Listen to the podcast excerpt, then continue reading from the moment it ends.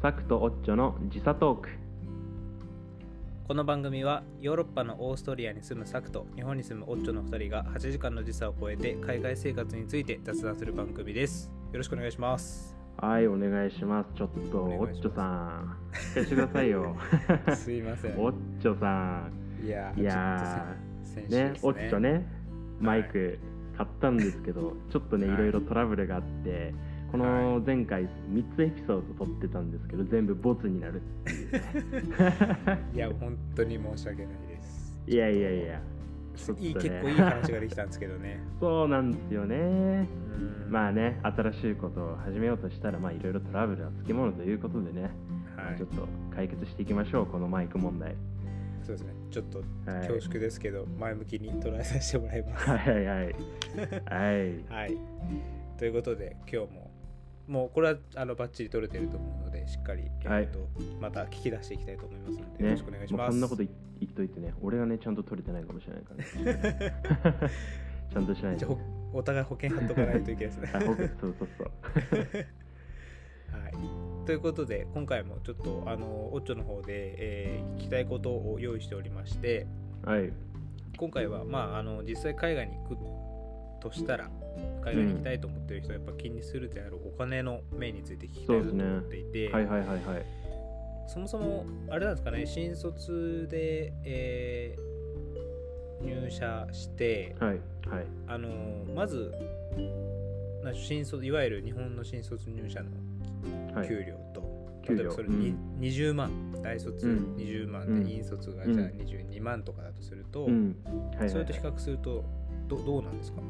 えっとねまあそのまあ会社の規定でなんかそういう正確なおお金を言っちゃいけないっていうのはあるんだけど、まあそうですねはい。あのそれ日本よりは手取りは多いと思う、で、まあ、具体的に言うと、まあ、それこそさ、はい。その為替でさ1ユーロ115円からさ130円ぐらいとか結構幅があるから、まあ、一概には言えないんだけど、はい。25以上は手取りでもらってるかな。新卒で。あ手取りでうん。ね。から結構、はい。結構まあいいよね、うん。その給料体系としては。で僕のはいはいはい。契約の場合はそのお金で、まあ、2, 2年は、えっと、その契約ででまた2年後にまた契約はいというか、その給料のお話があって上げてもらえるのかもらえないのかみたいな。そういうのをやるみたいな。あうん。ー2年間はその給与体系なんですね。えっとね、そう、僕の、多分人によって違うんだけど、1年更新の人もいるだろうし、でも僕の場合はまず最初の2年は、えっと、このお金でややりますっていうのをそう契約として決まってたから、そうなんだけど、まあいろいろコロナがあって、2割カットなんだよね、今。だから手取りで20あるかぐらいかな、今、お金としては。うん。って感じね。じゃあちょっと節約しなきゃいけないですねうん、そうなんだよあね。しないといけないんだけど、あんまりしてないんだよね。あのーあれなんですか？給付金というか、まあ、日本はあの一律国民全員10万円の給付金があったんですけどそういうのなんかあったりしたんですか？とねいや俺の場合はそういうのもらってなくてだからはい2割カットの代わりにあのね、はい。そのなんていうのかな働き方っていうのがもう随分変わってで、はい。まあちょっと前に話したかもしれないけど、えっと、今は週38.5時間の契約なんだけどもう今はそれは今なくなってコロナのうん体制で。今はね一時的にって30ことですよね。そうそうそう。30%から80%の間で働き働くって感じなんだよね。で38.5時間の30%だから月あ月じゃないか週に、えー9時間とかかな。え10うんもううん10時間10%とか。ちょっと。10, 10時間とか。うん10時間とかか、そう。でそうそう働いてて。で例えば30どういうことになってるかっていうと30%働いたら、えーまず会社から30%支払われますと。うんうん。今までの給料のね。でもそしたらさ、全然足りないじゃん。から国から残りの、えっと、8割だから50%国から、えー休業保障として支払われるような感じ。そういった意味でその国から日本だったら10万給付金とかあったけどそうじゃなくて、はい。えっと、国から、えっとそうだね、会社からのお金が減ったら、はいはい。そのはい。8割分までは国が負担してくれますよっていったシステムになってうーん。それは、えー、と個人で申請して個別の口座に国から直接来るんですか？それとも会社に一それはもう回入って？そうそうそうそうそう。会社に入って会社の、まあ、今までの給料明細がちょっと変わってるような感じかな。なるほど。補助金みたいな欄ができてるってことですね。そうそうそうそうそう。う全くその通りですね。なるほど、うん。まあちょっと今特別な状況なんでえーいろいろあるかなと思うんですけど、うん。じゃあ、まあ、仮にその平時に戻った時アフターコロナの世界で、えーとはい。オーストリアに留学したいと。ういうふうんになった場合、その物価ってどうなんですかね？物価ね物価よね。まずねまあいろいろものによるんだけど、はい、えっと、まず一番お金のかかる家賃は日本よりというか、まあ東京に比べるとめちゃめちゃ安いと思う、あ安いで今そう僕が住んでるところが、えっとまあ、はいグラーツっていう、えっと、オーストリアで2番目に大きな都市になってるんだけど、はい。えっと、そこで俺が今住んでるのが世界遺産の中なんだよね。あのうん。前も言ったかもしれない。はいはいはい。まあ多分物価的にはめっちゃ高いところなんだけど、はい。えっと、家賃は、えっと、6万6万ぐらいかな、うん。日本円でいうと6万円ぐらい、はい。でめちゃめちゃお金広い。あお金じゃないや、えっと、部屋広い。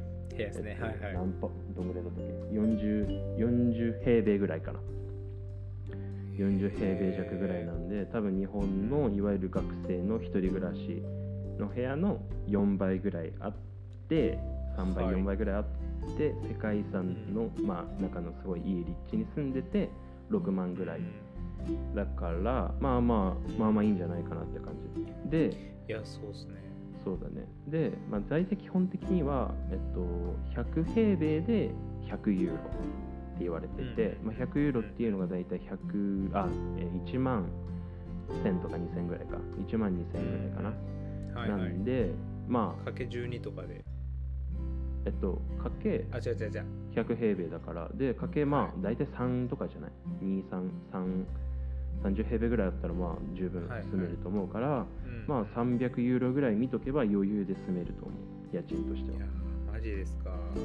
しかも都市から離れたりしたらもっと安いですもんね。うんめちゃめちゃ安いと思う。でうん。もうグラーツとかウィーンとかもすごいコンパクトシティだから、まあ、ちょっと郊外離れたらめちゃめちゃ安くなるしではい。バスとかトラムも充実してるから全然大学とか、まあ、それこそ会社とかアクセスは余裕でできるからそうだね、まあ、ちょっと遠くに住んでっていうのも安いところに住むっていうのも全然あるもうそしたら全然ね2万円台で住めると思う。うん。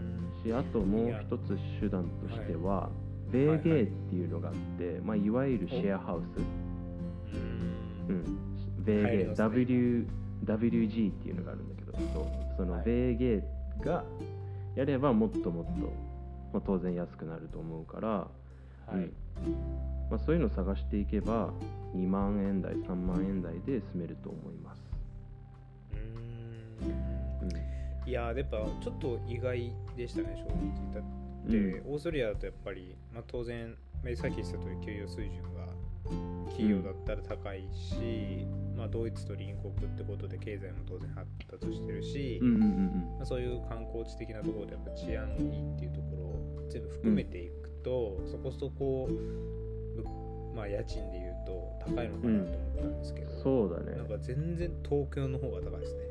全然東京のが出費はかかると思う。まあ東京はまあと日本でも突出してまたあれなんだけどさ。まあまあまああれだと思うよ。でねあとこっちはね学費がねめちゃめちゃ安くて。あはいはい。えっとまあどの、まあ、大学にももちろんよるんと思うんだけどこっちだと、まあ、音大生がめっちゃいて音大生に聞いたところによると、1年で15万ぐらいらしい。学費が。だからなんかさよく語学学校ですとかアメリカとかでさ、学費がうん百万かかるみたいなあると思うんだけど、はい。ヨーロッパというか、まあ、ドイツとか、えーオーストリア近辺ははい。学費はめちゃめちゃ安いか。も、安いっすね。うん。そうなんよるほど。いやだ穴場だよね。学生とかにはめっちゃ、うん、であといろいろ固定費というとなんだ？通信費とかあるのーか、通信費は、その携帯と、まあ、家の w i f i 代で、はい。え月々3000円ぐらいかな？3000円とか、まあ、その速度にもよるんだけど3000から4000円ぐらいあれば、まあ、普通に暮らせます、はい。であとは、えっと、電気代か。電気代が月々4000円ぐらい光熱費。はいはいはい。こ4000円ぐらい3000、うん、3000から4000円ぐらい。え全水道ガス光全部ですか？そうえっとね電水道代は基本的には多分こっちは家賃に含まれてるからい。くら使っても変わらないかな。はいうん、はい。そうそうそう。うわいやもう生活費だけでも全然安いですよね。ただそうだね。あれなんですよ。さっくん最近あのー知ってるかちょっと微妙な微妙なラインだと思うんですけどうん。あの日本ではですね菅総理に代わってこれは知ってると思うんはいはい。ですよ、はい菅総理に代わって、はいはい知ってますよ。あのはい令和おじさん。令和おじさんが はい。あれなんですよ。あのもともと官房長官だった時からやっていた、えっとうん。携帯電話の三者河川状態をなくすっていうのを総理になっても相変わらずやってくれていて、うん。えーまあ、一応今ドコモが筆頭にはなってるんですけど値下げを始めてくれていおはい。はいはいるんですはいはいはいはい。でなんか聞いたところによるとまあ YouTube 中田つ中田オリラジのあっちゃんの YouTube 大学で聞いたところによると、うまいこと au とかソフトバンクがこうかいくぐって下げないでいたらしいんですけどうんちょっとどこも筆頭になんか最近、なるほどね。変わっていくわけはい、変わってき始めて、まあ、楽天が参入し始めてるっていうのもあるんですけどうん。下がっていく予定なんですがなんですが、うん。ちょっとは前置き長くなったんですけど現状やっぱ高くてうん。あのスマホ代とかって。なるほど。いまだにね。はい。未だに高いんでうん。そこはやっぱりもう通信費と含めてもあの、うん。だいぶ安いですね。オーストリアのああ結論ね。結論はい。そうだね。はい。あれ食べ物とか例えばよくあるのコーラとか水とかでひ、あの各国の物価比較したりすると思うんですけどそれで言うとどんな感じですか？それえっとね食費は多分日本よりちょっと安いか同じくらいだと思ああでじゃああんまり感覚としては変わらない、ううん。あんま変わんないんじゃないかな。でうん。まあねあとは日本食食べようと思ったらそのアジアショップとかっていうのがやっぱあって、はい。なんかそうはいいうい。ろいろ醤油とかさ、ねはいめん。つゆとか買えるけどそれはね、はい。バチクソ高い多分ね輸入してんす3か倍そう輸入してんだけど3倍4倍ぐらいするうわと思う、うん、ー。でも買わないわけにはいかないですもんね。そうね。まあ俺はあんまりその食にこだわりないからあそうですか。スパゲッティ茹でてそれに塩はい振って食ってるみたいな感じなんだけど まあまあみんなそういうわけじゃないと思うから、はいはい。そうだね、まあ、日本食食べようと思ったらちょっと3倍4倍ぐらいかかっちゃうかなっていう感じ、まあ、あとうん。グラーツだとそんなに日本食がそもそもゲットできないっていうのあるかな。はいはい。ああそっかそっか。あそうなんでうん。すねだ、から都市まあ、うん。大きい都市だと、まあ、ウィーンとかさ、それこそドイツの都市とかだと日本人たくさんいるから、ま日本のあの日本人が経営してる日本食屋さんとか居酒屋とか、日本はい。食のレス、えっと、ショップ、えっとはい。売ってるところあるんだけどちょっとね、えー日本人が少ないところになるとかなり厳しくなるかな、日本食ゲットするの、まあ、だからまあアマゾンとかそういうネットショッピングでゲットすることもできるけど、まあ、それでも高い物価というか、うん。マヨネーズ700円とか。うめんつゆ1リットル1000いくらとか。おうわそんな感じかな。はいはい、でもまあイメージできます。あのー海外で日本のなんか食材とかうん。ゲットしようとするとそれがやっぱなっちゃいますよね、うんうんうん。まあしょうがないね。しょうがないですね。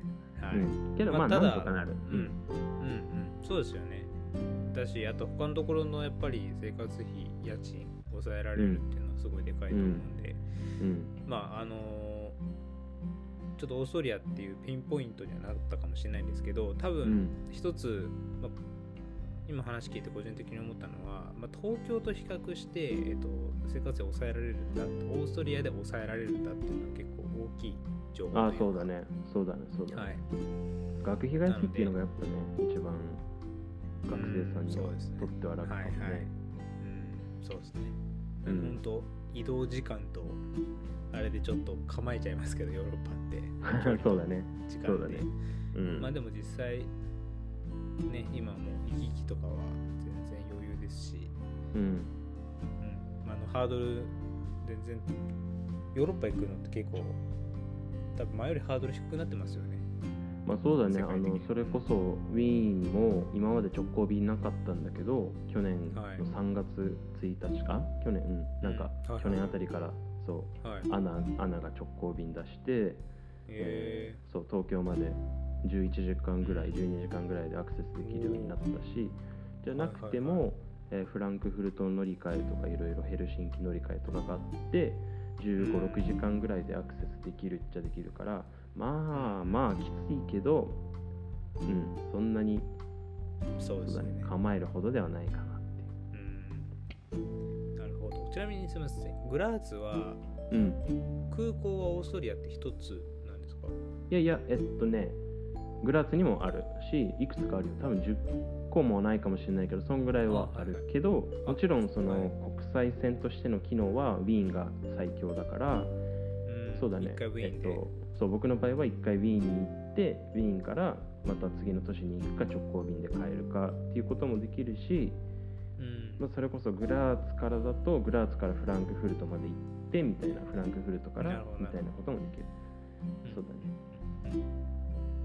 なるほって感じです。どはい。わかりました。ありがとうございます。結構うん。イメージできました、あのそうだね。リアルな情報が多かったはい。そうちなみにね、あの、うん。